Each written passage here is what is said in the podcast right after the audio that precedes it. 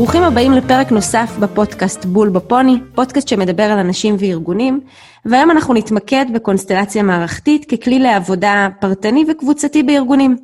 אני בת חן פרימור ואיתנו רונית קורץ, אה, יועצת ארגונית מנוסה ובכירה, שהתמחתה אה, בהנחיית שינויים אסטרטגיים בארגונים. רונית עובדת עם, אה, עם הנהלות, היא יועצת למנהלים, וגם פסיכותרפיסטית שעובדת עם אנשים בשינוי קריירה ובמשברי החיים. רונית מרצה בתואר השני בפיתוח והתנהגות ארגונית במרכז הבינתחומי, ומכשירה יועצים ומנהלים בקונסטלציה מערכתית. שלום, רונית, איזה כיף שאת נמצאת כאן איתנו היום. מה שלומך? שלום בת חן, איזה כיף שהזמנת אותי להתארח. אז בחרנו להתמקד היום בשיטת העבודה אה, קונסטלציה מערכתית ככלי, ולפני שככה נצלול, אני רוצה אה, לספר שאני באופן אישי השתתפתי אה, בהכשרה שבעצם הייתה עבורי מאוד משמעותית ומלמדת, בעיקר מהפרקטיקה המעשית שעד היום אני משתמשת בה בכלי, ככלי עבודה, והיא נותנת אה, בעיניי אה, באמת התבוננות שהיא מסגלת אה, ומסייעת לאנשים לראות ראייה שהיא ראייה מערכתית. והיה לי, לי ממש חשוב להזמין אותך לשיחה המשותפת שלנו, כי אני יודעת שהערך המוסף של החשיפה הזאת, של המתודה, היא, מש... היא פשוט משנה מצב. היא משאירה בעיניי טעם של עוד ללמידה ולהעמקה, והיא גם הופכת אותנו אה, להיות אנשי מקצוע ומנהלים שיודעים לאבחן טוב יותר ולהיות בעלי יכולת להתבוננות מערכתית טובה יותר. אני אפילו אתן איזושהי דוגמה קצרה לקונסטלציה שהייתה לי בשיחת ייעוץ עם מנהל בכיר, אמ, שתיאר לי, אני זוכרת אותה עד היום, אה, שתיאר לי איזושהי מורכבות של מערכת יחסים שלו בתוך פורום אה, מנהלים מאוד בכיר, ואני זוכרת איך ישבתי אצלו בשולחן, ולקחנו את כל הפריטים שקיימים, אה, השטחן והטוש הזוהר, והעט שלו והמחברת, ושמנו אותם כניצבים בשולחן, ואז הוא סיפר לי את כל סיפור המורכבות במערכת היחסים הזאת, והתובנות שעלו משם, אני לעולם לא אשכח אותן. וואו, יפה. איזה כיף לשמוע שאת מיישמת. אמ, אני חושבת שכל מי שילמד את המתודה הזאת אה, ידע ליישם אותה מצוין, ושוב, זה משנה באמת אה, תודעתית את החשיבה. אז אני חושבת שכל מי ששמע את הדוגמה שנתתי כאן בהתחלה, זה היה נשמע לו קצת ציני או מופרך טיפה, מה אני משתמשת בכל מיני מיצבים של שולחן של מנהל, אבל אני חושבת שכדאי שלפני הכל נתחיל קצת מהבסיס, ליישר איזשהו קו. מה זה בעצם קונסטלציה, ואיך היא באה לידי ביטוי בצמד המילים קונסטלציה מערכתית? אז קונסטלציה היא מערכת כוכבים בעצם, זה הפירוש של, ה, של המילה הזאת. ובעצם, ב, ב, אם אנחנו חושבים על מערכות כוכבים, יש ביניהם uh, זיקות וכוח משיכה שהם מפעילים אחד על השני. אז אם נדמיין שנייה מערכות כוכבים שאנחנו מכיר, מכירות, אנחנו יכולות להשתמש בדימוי הזה כדי להבין מהי קונסטלציה מערכתית. בעצם אנחנו מדברים על מצב ארגוני, מערכתי, שבו יש גורמים רבים, כמו גורמי שמיים בתוך קונסטלציית כוכבים, שמשפיעים על מצב הנתון. וכדי לפענח את uh, uh, יחסי הזיקה והמשיכה ביניהם ומה משפיע על, על מה, אנחנו משתמשים בקונסטלציה. חלק מהגורמים שעולים הם גורמים מפתיעים שלא היו במודע, והם מאפשרים לנו לשנות את המצב כי הם עולים מתוך הקונסטלציה. כלומר, זה לא uh, כוכבים וירחים ששמנו קודם, אלא הם דברים חדשים שעולים בקונסטלציה. מהם העקרונות המרכזיים של השיטה הזו בעצם? אז השיטה מורכבת uh, ממתודולוגיה יישומית, כלומר יש לנו ממש uh, שיטה, כלי עבודה, ולצד זה יש לנו מספר עקרונות תיאורטיים שמופיעים תוך כדי הקונסטלציה ואנחנו משתמשים בהם. הכלי היישומי הוא באמת ממש מפתיע, הוא ממש uh, כל פעם מפתיע מחדש. אנחנו בעצם עובדים עם ייצוגים לגורמים שקיימים במערכת, אותם כוכבים שאנחנו מזהים, אנחנו לוקחים ושמים להם איזה שהם ייצוגים ומעמידים אותם במרחב. כמו שסיפרת קודם, שלקחת את השדכן ואת הטוש ואת הפלאפון של המנהל והעמדת אותם במרחב, בעצם על השולחן שלו יצרת איזושהי סימולציה חיה שמורכבת מייצוגים, שעכשיו אנחנו רואים גם את זיקות הגומלין. אז הדוגמה שרציתי לספר עליה קשורה למנהלת בכירה שהייתה מנהלת מאוד מנוסה ובאמת עשתה הכל, אבל באמת הכל לפי הספר, כמו שצריך. אבל היא ביקשה להתייעץ משום שהיא לא הצליחה להניע את השינוי שהיא רצתה לקדם באותו ארגון שהיא נכנסה אליו. ואז לקחנו את, הסיפ... את הסיפור שלה ופרצנו אותו לגורמים, והעמדנו באמת ייצוגים בסימולציה החיה הזאת. העמדנו אותה והעמדנו את השינוי שהיא רוצה להוביל, ואת העובדים שעובדים איתה. וכשהעמדנו את זה, ראינו למעשה שהעובדים לחלוטין לא איתה. כל אחד מסתכל לכיוון אחר ולמטרה אחרת. ואז כשיש לך את זה מול העיניים, אפשר להתחיל לחקור לאן הם מביטים, מה מעניין אותם, מדוע הם לא איתה. למרות שהיא באמת עשתה תהליך מאוד מסודר ומאוד שיתפה אותם אה, בתהליך של יצירת החזון לשינוי הזה ותוכניות עבודה וכולי, בעצם כשהנחנו את הייצוגים התגלתה האמת אה, של דינמיקות לא פשוטות מתחת לפני השטח, זה כמו שכל הלא מודע צף אל המודע. ושאנחנו בעצם בשיטת הקונסטלציה שמים את השפה בצד, בעיניי זה מכניס אה, עוד חוש בסיפור הזה. כי כמו שאמרת, במצבים כאלה יכולים לעלות תכנים שלא בהכרח חשבתי עליהם עד שעמדתי בנקודה מסוימת והתבוננתי. וזה נותן בעיניי איזושהי חוויה שהיא תלת-מימדית של עומק. כאילו, יש עוד מימד מסוים שמתאר אה, משהו שאנחנו מרגישים שלא בהכרח תמיד קל לנו לדבר עליו. משהו בעמידה בעיניי במרחב וההתבוננות, שהיא בצורה הרבה יותר הוליסטית רחבה, מאפשר לנו לראות איזשהו תוכן ועומק שאנחנו לא תמיד אה, רואים אותו דרך החור של הקשית, אה, כשאנחנו מתבוננים במשהו ספציפי. נכון, אני ממש מסכימה איתך. כשיש בעיה שמעסיקה אותנו, בדרך כלל הראש שלנו מלא במחשבות, אנחנו מאוד כמו שאומרים, חופרים בתוך הדבר הזה, וכל הזמן יש לנו השערות והמון רגשות ותחושות שמתלוות אה, לבעיה הזאת. וכשהראש מלא כזה, ככה נפוח מהדבר הזה, מאוד קשה לחשוב בבהירות, וכמו שאמרת, לפצח את הקשית הזאת, להרחיב את, את הספקטרום של החשיבה לעוד uh, אזורים. אז הרבה פעמים מה שקורה, אנחנו פשוט ממחזרים בראש את אותן מחשבות, את אותו סרט, את אותו לופ של פתרונות שמוכרים לנו, או אותן עמדות שכבר התקבעו לנו. והקונסטלציה בעצם, כמו שאמרת, שהיא אסוציאטיבית יותר, והיא פותחת יותר, והיא רגשית יותר, היא מאפשרת לנו בעצם ממש להניח פיזית את הדברים שיש לנו בראש, ואז משהו חווייתית משתנה. הראש שלנו מתפנה, ויש, ויש פתאום space, יש פתאום מרחב, והמחשבה יכולה להיעשות הרבה יותר בהירה וחדה. התמונה הזאת, כל הדברים האלה שהעסיקו אותנו ומסתובבים לנו בראש, נמצאת לנגד עינינו, ואז אפשר לעבוד איתה.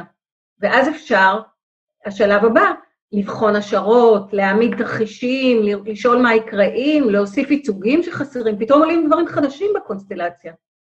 לגמרי, זה בעיניי מוסיף באמת אה, ממש אה, רבדים ועוד רבדים ועוד רבדים, ואת יודעת, יצא לי אה, מספר פעמים שככה ניסיתי להשתמש במתודה, אה, על מנהלים ששאלו אותי, רגע, היועצת, מה, מה ההבדל בין מה שאת עושה, האבחון המסורתי הזה, לבין קונסטלציה? ואת יודעת, ככה, זה נתן לי ככה חומר למחשבה כשהתכוננתי לפגישה שלנו, כי, כי אני בטוחה שזאת שאלה שתפגוש את כל מי שיאזין לנו. כי אבחון מסורתי הוא אבחון שנעשה באמת על ידי אוסף של פעולות שאנחנו מנסים ללמוד על אותו ארגון, או על אותו סיטואציה מסוימת שאנחנו בוחנים בארגון, וזה דורש מאיתנו המון, זה דורש מאיתנו להכיר את תחומי הפעילות, את ההתנהלות, את הלקוחות, את הספקים, לחפש אה, ול, ולנסות לאבחן את החוזקות לצד החולשות. ומדובר פה על תהליך שהוא באמת ארוך, שהוא כרוך בהמון פגישות והמון רעיונות, וגם סקרים ועוד uh, עיבודים.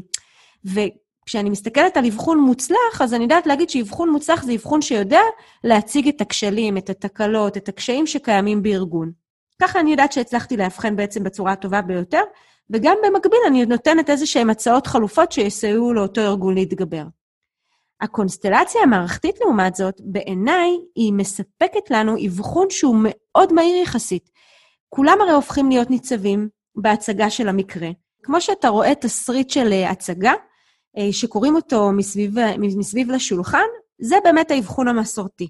כשאתה נמצא בחדר החזרות ואתה אה, מעמיד את כל הדמויות ואתה רואה פתאום את המימיקות ואת המלודיה ואת הדינמיקה שקיימת בתוך, ה, אה, בתוך הקאסט, זה בעצם הקונסטלציה המערכתית. כי בעצם דרך הקונסטלציה אנחנו אה, מצליחים להגיע למקומות שהם הרבה יותר אה, עמוקים מהתסריט שעולה לנו. יש שם רבדים הרבה יותר עמוקים, הרבה יותר מעניינים, שאין בעיניי יכולת לראות אותם uh, כשאני כותבת בנייר, uh, בנייר אבחון, או מנהל שעושה אבחון בכניסה לתפקיד, או כל uh, תחום שמעסיק אותו והוא רוצה לחקור אותו. דימוי ממש יפה, חדר החזרות, אני מאמצת אותו. Um, אני אגיד לך ככה, תראי, אני, אני מלמדת אבחון ארגוני, זה אחד הקורסים שאני מלמדת כבר הרבה שנים. אני מלמדת תיאוריות ומודלים וכלים לאבחון, ואני באמת חושבת שזה בסיס מאוד חשוב כדי להבין ארגונים. אבל יחד עם זאת, בקונסטלציה יש משהו מהיר וחזק שקורה יחד עם הנועץ או הנועצים, והוא מאפשר ביחד איתם לא רק לראות את המצב, אלא גם לפענח אותו, לפענח את הרבדים העמוקים שלו. כמו שאמרת, יש את הבמה ויש את חדר חזרות. מעבר לתסריט שרץ למנהלת בראש, יש המון המון דינמיקות שפועלות ושבחדר החזרות רואים אותן, כי על הבמה אנחנו מנסים להיות מקצועיים, אבל הדינמיקות האלה משפיעות בעצם גם על הבמה, גם אם לא רואים אותן. אני אספר לך אה, דוגמה ככה נוספת אה, מעבודה שעשיתי עם אה, הנהלה שהייתה מאוד לא מרוצה מדרג הביניים בחברה. אני חושבת שזו תופעה שקורית לא מעט, אבל במקרה הזה הם באמת עשו הכל כדי לשנות את המצב. במשך שנתיים הם החליפו מנהלים בדרג הביניים, הם עשו קורס הכשרה מאוד יסודי למנהלים בדרג הביניים, הם עשו, הקימו להם פורום, הם שינו להם את הטייטל, הם שינו להם את מבנה השכר. וככה שנתיים הם עסקו ובאמת השקיעו המון בכל השיטות הידועות לשיפור התפקוד של דרג הביניים. ואז ביקשו ממני לעשות סדנה להנהלה, ועשינו קונסטלציה. כלומר, העמדנו בסימולציה חיה את הבעיה שהטרידו אותם. וכמו שאמרתי, לקחנו ייצוגים והעמדנו לחלקים בסיפור, להנהלה, להנהלה, להנהלה של דרג הביניים, לארגון. בתוך זמן קצר התחבר לקבוצה שעבדתי איתה, שהם עשו הכל חוץ מלהביט לעצמם בעיניים ולראות שהם עצמם האלה שהם הם רכיב בתוך הסיטואציה הזאת, רכיב משמעותי, ובעצם הם אלה שחוסמים את התפתחותו של דרג הביניים. הם אלה שלא נותנים לו לגדול בגלל שיש לחלקם דפוסים של שליטת יתר. עכשיו, זה עלה מתוך ההתבוננות בקונסטלציה, לא היה צריך לעשות את האבחון הארוך והמסורתי שאנחנו אה, רגילות אליו. ומה שעוד היה יפה זה שהם נוכחו בזה בעצמם, בתוך הקונסטלציה. אז לא צריך להביא דיאגנוזה, אלא צריך פשוט לעבוד עם מה שעולה בתוך החדר, וישר נפתח דיון על הדבר הזה. זאת אומרת, זו מציאות שנמצאת בחדר. יש כאן איזושהי, ממש נפילה של הסימון, יש איזושהי תהליך של התפק, התפכחות מאוד מהירה, כי אתה רואה את זה to the face, ממש השלמה שהיא יחסית מאוד מהירה למצב הקיים. ואז יש משהו בהתנגדות הזאת שאנחנו רגילים אליה, כי נגיד קורה, ולכולם קורה, כשאנחנו פורסים איזשהו אבחון מסוים, ואנחנו נותנים uh, ככה uh, תכנים שהם מורכבים וקשים לעיכול, אז הצד, אותו צד שלישי שמקבל את זה, גם אם זה המנכ"ל או מי שהזמין את האבחון, יש משהו ב... ב uh, בקושי שלו להכיל את, ה, את, את התכנים. וזה יכול לבוא בתוקפנות, וזה יכול לבוא בדחיינות, וזה יכול לבוא אה, בזה שהוא יתחיל להתווכח על האמיתות של הדברים, ויעשה מיקוד שליטה חיצוני. יש הרי כל מיני סוגים של אה, אה, קשיים ומורכבויות לקבל דיאגנוזות אה, חיות. ומשהו בקונסטלציה הזאת מייצר איזשהו תהליך התפכחות בעיניי שהיא פשוט מעולה. כי, כי זה גם רותם את, את אותו מנהל או את שאר המשתתפים שנמצאים שם, למצוא פתרון אה, ולהיות שותפים ברצון שלהם לשנות את המצב. לפעמים, אחרי שהעמדנו את, את, את הייצוגים, יכול ממש מידע חדש לעלות. יכול להיות שהחסרנו ייצוגים משמעותיים, יכול להיות שיש אלמנטים שלא התייחסנו אליהם, או יחסים שלא היו קודם במודעות. אז כבר על ידי העמדה קורא, מתחיל לקרות השינוי, כי, כי דברים עולים למודעות ואנחנו עובדים איתם בתוך הסימולציה הזאת. הדבר השני של הקונסטלציה לא הזכרנו עדיין אה, מספיק, כי יש גם, מלבד השיטה, יש גם עקרונות תיאורטיים. ואז אני יכולה להביא את העקרונות התיאורטיים האלה ולהניע באמצעותם את הפתרון. זאת אומרת, אני משתמשת בעקרונות כפושרים אה, לעבר פתרונות שאני חושבת שיכולים להתאים לסיטואציה. וכשרואים את הפ... ו... ועוד משהו נורא נורא חשוב זה שבהתערבות הזאת היא מאוד חווייתית. אה, אנשים רואים את הפתרון מוחשי מול העיניים. והיא נחווית ממש בגוף.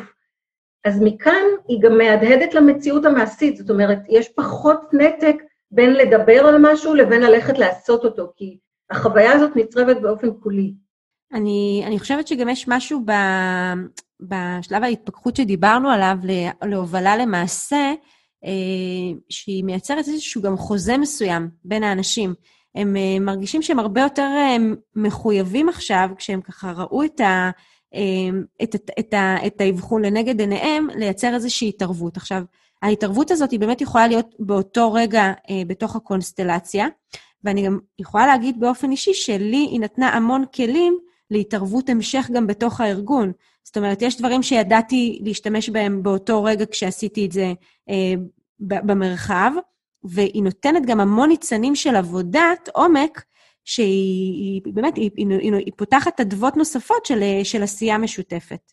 והיא גם מאפשרת לנו לא רק לראות, אלא גם לעשות את השינוי, כלומר, להציב תרחישים בתוך הקונסטלציה ולראות איך הם יעבדו. אם אני אזיז את זה כמו, כמו, כמו בשחמט או בארגז חול, אני יכולה להזיז את הכלים ולראות מה זה עושה לכל המערכת.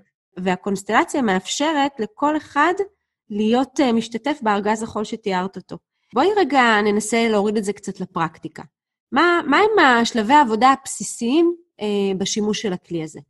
אז כמו שאמרנו, השלב הראשון הוא שאדם uh, מספר סיפור, ואני בוחרת uh, uh, יחד איתו את הגורמים שאנחנו רוצים להסתכל עליהם, ואנחנו מניחים את הייצוגים. מהר מאוד השלב הזה נהיה, אה, כמו שאמרנו, שלב אבחוני, אבל גם קורה עוד משהו, התמונה הזאת של הגורמים האלה שמונחים על השולחן או על הרצפה, היא בעצם הופכת לסימולציה חיה. למה חיה? מפני שהיא מאוד דינמית, מפני שעולים גורמים גלויים וסמויים שמעורבים בבעיה, ואנחנו יכולים לעשות את האבחון הזה, כמו שאמרנו, it's in your face, זה בפרצוף, זה ממש מול העיניים. אנחנו גם יכולים לראות שהרבה פעמים אנשים מניחים את, את הגורמים לראשונה, הם מניחים אותם בצפיפות מאוד גדולה, אין שם מרחב, כי הם לכודים בתוך הבעיה. וזה נראה כמו בלגן אחד גדול. כי זאת החוויה, כשאתה נמצא בתוך מצוקה, זאת, החו... זאת, זאת החוויה. והשלב הראשון שאנחנו רוצים ליצור, זה ליצור מרחב ביניים שמאפשר את היכולת התבוננות, מאפשר חשיבה, מאפשר לקחת קצת מרחק ופרספקטיבה מתוך הבעיה, ומתוך השלב הזה, בעצם השלב השני הוא הנאה לקראת הפתרון. אז נכון, אנחנו באמת, uh, השלבים הבסיסיים זה קודם כל לספר את הסיפור ולייצר איזושהי סימולציה חיה ולהסתכל על הפריטים שקיימים לנו uh, במרחב. ואני חושבת שדרך ההתבוננות הזאת, באמת אנחנו uh, מתחילים לעבור את תהליך הפרוססינג של הניתוח. ואני, וה, והשלב הזה של הניתוח בעיניי הוא השלב הליבתי של הקונסטלציה. כי, כי זה בעצם מזמין אותנו לבוא ולהסתכל על כל אחד מהפריטים, ואז אנחנו בעצם אה, נותנים, מעבר לבסיס התיאורטי שהוא מאוד מאוד חשוב ללמידה, אנחנו נותנים גם איזושהי יכולת אה, לבוא ולראות איזה פתרונות יכולים להיות אפילו בכאן ועכשיו. תוכלי, תוכלי לתת לנו איזושהי אה, דוגמה כיצד זה בא לידי ביטוי מבחינה התנסותית? כן, האמת שאני כל הזמן, אה, כשאנחנו מדברות, אני חושבת כמה השיטה הזאת כל כך חווייתית וכל כך ויזואלית, ואנחנו נמצאות אה, בשיטה של שמע, אבל אני אנסה באמצעות סיפור. אה, אני אתן דוגמה של איזשהו צוות ניהולי שעבדתי איתו, ובפגישת ההיכרות והאבחון שעשיתי עם המנהלים שם, לא קיבלתי המון מידע. הייתה לי הרגשה שהם כאילו לא נוקבים בדבר האמיתי, שהם זהירים, ושהמידע שניתן לי הוא מאוד מלמעלה. בכל זאת, אה, אה, איך שהתחלנו את הסדנה, אה, ביום הראשון שלה כבר היה לי ברור שלמרות שאנחנו עובדים על היעדים האסטרטגיים של הצוות, אני רואה לנגד עיניי ממש דרמה שמתרחשת בין מנהל הצוות הוותיק לבין אחד המנהלים בצוות, שהוא צעיר יותר בגיל וצעיר יותר בוותק בצוות הזה, שממש מוביל את השיחה. וככל שהוא מוביל את השיחה, אני רואה את המנהל של הצוות אה, הולך ונסוג לאחור, ממש פיזית הולך ומתיישב אחורה, וגם יותר ויותר שותק ולא מביע את עמדתו. ואני שואלת כאילו את עצמי, מה, מה קורה כאן? מה קורה למנהל? לאן הוא נעלם? הוא לא מוביל את הסדנה. אה, ואחרי הסדנה אני מדברת איתו ועם עוד, אה, אה, עם הסגן שלו, ואני מרגישה שיש פה משהו שהם לא, לא מספרים לי עדיין, אולי אותה אה, בושה או חשש או פחד ש... דיברת עליהם קודם. ואז אמרתי, אוקיי, מה שהתאפשר לי להעלות באמצעות הקונסטלציה, זה יכולה להיות הזדמנות טובה שאולי תאפשר להם באיזשהו אופן להרגיש מספיק נוח אה, להציף את הדברים שהם חששו אה, להציף אותם, כי בדיעבד הבנתי שהיה שם פוטנציאל פיצוץ לא פשוט, ולכן אה, הם נורא נורא נזהרו. אז ביקשתי מהם להניח ייצוגים בקונסטלציה עבור היעדים האסטרטגיים שהם בחרו ביום הראשון. כלומר, המשכנו את העבודה שהיא עבודה אסטרטגית של הצוות. בעצם המטרה של הקונסטלציה הזאת הייתה לברר מה יאפשר להניע את היעדים האלה קדימה, איך, איך אנחנו לוקחים את היעדים האלה ואיך הם מתייחסים לחזון של, ה, של הצוות הזה, מפני שבעצם מה שיכולנו לראות כאן זה לראות איזה יעדים חזקים יותר בהשפעה שלהם על החזון ואיך הם קשורים, איך היעדים קשורים בינם לבין עצמם. ואז אה, אה, התחיל דיון מאוד מאוד פורה סביב הדבר הזה, והקפיצות הזאת שהייתה קודם השתחררה בשיחה, ואז ביקשתי מכל אחד לשים את עצמו ביחס ליעדים אסטרטגיים, כלומר לקחת ייצוג כלשהו ולהניח את עצמו ביחס לכל התמונה המשותפת שלנו. ואז בעצם הזמנתי אותם לשיחה על, על המקום שלהם ביחס ליעדים האסטרטגיים האלה. ואז נפתח הסכר ונפתחה שיחה מאוד משמעותית, כואבת יש לומר, אבל עמוקה, לגבי המקום של כל אחד בצוות, כמה כל אחד תורם ליעדים, מה היחסים ביניהם.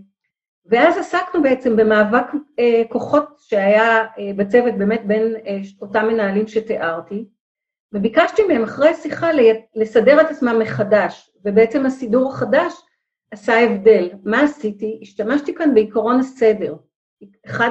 אמרתי קודם שיש כמה עקרונות תיאורטיים, אחד העקרונות התיאורטיים הוא עקרון הסדר. עכשיו, לעקרון הסדר יש הרבה משמעויות, אבל אחת מהן אומרת שיש סדרים סותרים בתוך, ה... בתוך הארגון, ואחד הסדרים האלה הוא הוותק של חברי הצוות. במקרה הזה היה לנו מאבק בין מנהל ותיק ומנהל צעיר, שבעצם קמה למנהיגות של המנהל הוותיק. עכשיו, זה לא אומר שלצעיר אין מה להגיד, ברור שיש לו הרבה דברים שאולי הוותיקים לא רואים, ויש לזה ערך, אבל זה לא, זה לא היה יכול להישמע, זה יצא בתור מאבק. ברגע שנתנו מקום לסדר של הוותק, נוצר שקט, משהו נרגע בצוות. ואז אפשר היה להתפנות להקשיב ולנהל שיחה בין, בין דעות שהן שונות. קודם כל, זו דוגמה בהחלט מרתקת, ולדעתי עכשיו אמרת את הנקודה החשובה ביותר בשיחה שלנו, הרוגע. כי זה משהו שברוב המקרים התפספס, וזה הרבה יותר מהרוגע. מה הכוונה שלי? המטרה היא, היא לא ברוגע שדיברת עליו, שהוא בעצם נותן לאנשים להרגיש נעים יותר, או שהם יהיו שלווים ויהיה להם איזשהו הומיוסטזיס.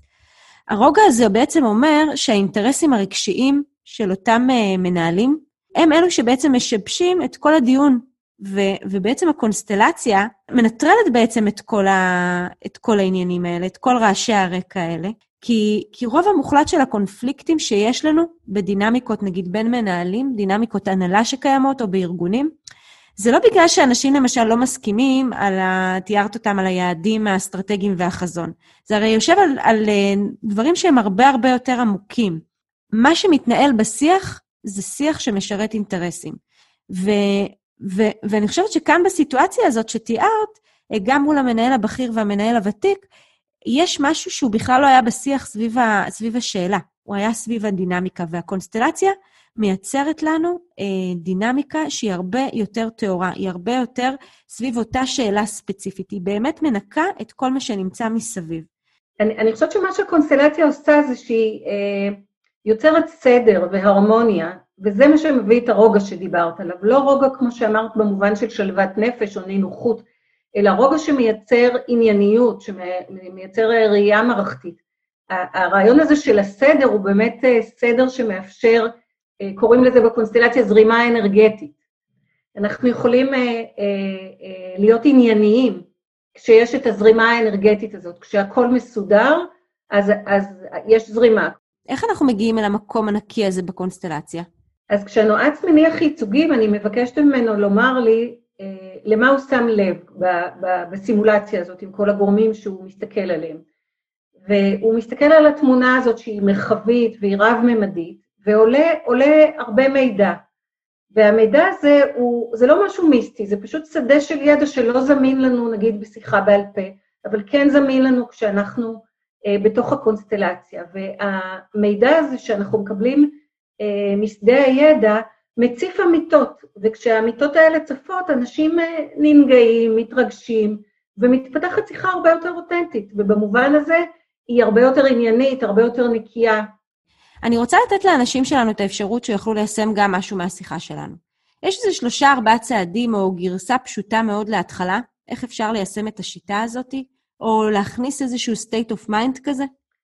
אז אפשר לעשות uh, תרגיל קטן, זה באמת uh, רק תרגיל, משהו שאפשר uh, אולי בפודקאסט uh, להצליח להעביר אותו, אבל תחשבו על איזשהו נושא שמעסיק אתכם, שהייתם רוצים למצוא לו פתרון, ותיקחו שתי פיסות נייר, על אחת תכתבו אני, ועל השנייה תכתבו מה הנושא או הבעיה שמעסיקים אתכם. עכשיו תניחו על הרצפה את הנייר שכתבתם עליהם, עליו אני, ואחר כך תניחו את הנייר השני שעליו כתבתם את הנושא או הבעיה שמעסיקה אתכם. עכשיו תסתכלו איך הנחתם אותם. האם הם קרובים או רחוקים, האם הם מסתכלים אחד על השני או לא, איזה מערכת יחסים יש ביני לבין הבעיה. זה השלב הראשון. השלב השני, תנסו לבדוק אם תרצו לשנות משהו בפוזיציה שלכם מול הנושא. האם אתם יכולים להזיז את עצמכם? אולי יש מקום אחר שייתן לכם פרספקטיבה חדשה? תנסו ותראו מה קורה. האם אולי יהיה לכם יותר נוח לעמוד במקום אחר? ושוב, תבדקו מה משתנה בעמדות שלכם מול הנושא כשאתם זזים. אני חושבת שזה תרגול מצוין, והייתי רוצה ככה לשמוע ממך מה אנחנו בעצם יכולים להשיג באמצעות השימוש בקונסטלציה. למה זה הפך אה, להיות כלי מרכזי בפרקטיקה שלך? תראי, ב-30 שנות ייעוץ את יכולה לתאר לעצמך שאספתי המון המון כלים ושיטות, אבל המתודה הזאת באמת הכי מפתיעה, הכי מרגשת והכי חזקה שאני מכירה. יש לה פשוט עוצמה גדולה מאוד בשינוי תפיסתי שהיא יוצרת. את יכולה לתת לנו איזושהי הצצה אה, דרך השמע, למרות שזאת חוויה מאוד ויזואלית. תני לנו אה, איזושהי דוגמה מהפרקטיקה שלך. אז אני אתן דוגמה ש... אה, אה, שעבדתי עם מנהל, כי נתתי הרבה דוגמאות ככה דווקא על צוותים, אני אתן דוגמה פרטנית יותר.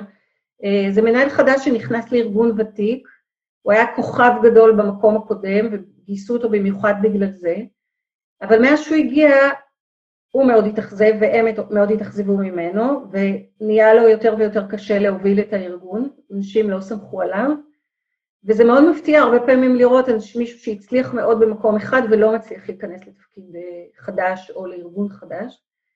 ואחד הדברים שאנחנו נעשה בקונסטלציה זה להבין מה קורה לו כשהוא בתפקיד החדש. מה היחסים בינו לבין התפקיד, בינו לבין הארגון, בינו לבין הארגון הקודם שבו הצליח, בינו לבין המנהל הקודם שהיה בתפקיד הזה בארגון החדש. כשאנחנו מעמידים את כל אלה בקונסטלציה, אנחנו יכולים להבין מה נהיה כל כך קשה וכל כך בלתי צפוי. ואנחנו גם יכולים לעזור לו על ידי שינוי הגורמים שנמצאים בתוך הקונסטלציה. זה משחרר אותו מהחרדה שמציפה בדרך כלל במצב כזה, ומאפשר לפנות גורמים מכשילים ולאפשר התמקמות יותר טובה בתפקיד. אז מהתפיסה הזאת של הכלי, מה מנהלים יכולים בעצם לקחת? וואו, המון. יש לנו דבר, אה, זמן, אם יש לנו זמן לדבר אחד, אני חושבת שהדבר הכי חזק שמנהלים חווים ולומדים זה את התהליכים הסמויים שמניעים את המערכת שהם מנהלים. התהליכים האלה הסמויים קופצים לעין כשמעמידים את הסימולציה הזאת של הקונסטלציה, ומנהלים רואים איך זה משפיע על הניהול, והם יכולים ללמוד את העקרונות ולהבין ממש וללמוד אה, מה שאנחנו קוראים מנהיגות קונסטלטיבית. יש קורסים שאני מלמדת במסגרות הכשרה, ויש קורסים שאני מלמדת במסגרת המכון לקונסטלציה מערכתית שאני מנהלת. הקבוצות הן בדרך כלל מורכבות מיועצים ארגוניים, ממנהלי משאבי אנוש וממנהלים.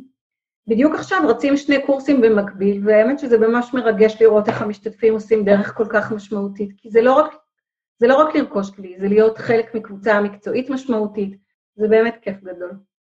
אז רונית, אנחנו נמצאות לקראת סיום, אה, ואני הייתי רוצה ככה לתת אה, שלוש תובנות מרכזיות שאנחנו יוצאות מכאן אה, היום. התובנה הראשונה זה שהעקרונות המרכזיים בקונסטלציה, למשל הסדר, הוא אחד מהעקרונות המרכזיים, ומי ששם, ששם ויודע לשים את העקרונות האלה, הוא רואה דברים אחרת, אם זה הסדר שהוא מניח את הדברים כשהוא פורס את אותם מצבים, המרחק ביניהם, הכיוון ביניהם, וזה, וזה כלי מצוין שיכול להשפיע על הניהול של אותו מנהל שבא ועושה את אותה התנסות. התובנה השנייה שלנו זה שיש משהו באמת באמת מפתיע אה, בשימוש בכלי של הקונסטלציה. כי הוא עובד יחסית מאוד מהר, הוא מאוד חזק והוא חווייתי, ויש כאן קסם אה, במינימום זמן. התובנה השלישית שבעיניי מאוד חשובה, אה, זה שאנחנו נמצאים בתקופה של, של, של עולם, אה, עולם בהפרעה, שרוב המצבים שלנו הם ביום-יום, הם המון מצבים של אי-ודאות, עמימות, יש מורכבות גדולה מאוד בחיים, ושאנחנו נמצאים בהם בנ... ב... כמנהלים בתקופה הזאת, אני חושבת שהשיטה הזאת יכולה לקחת מצבים מאוד מורכבים ולפצח אותם, לפתח אותם מאוד מהר ולדעת למצוא ולהסתכל עליהם בצורה הרבה יותר פשוטה. אז רונית, תודה רבה רבה לך. אה, היה מעניין אה, ומלמד כמו תמיד. תודה רבה בת חן, היה ממש ממש כיף. תודה שהזמנת אותי והיה כיף לדבר איתכם על זה. בשמחה רבה.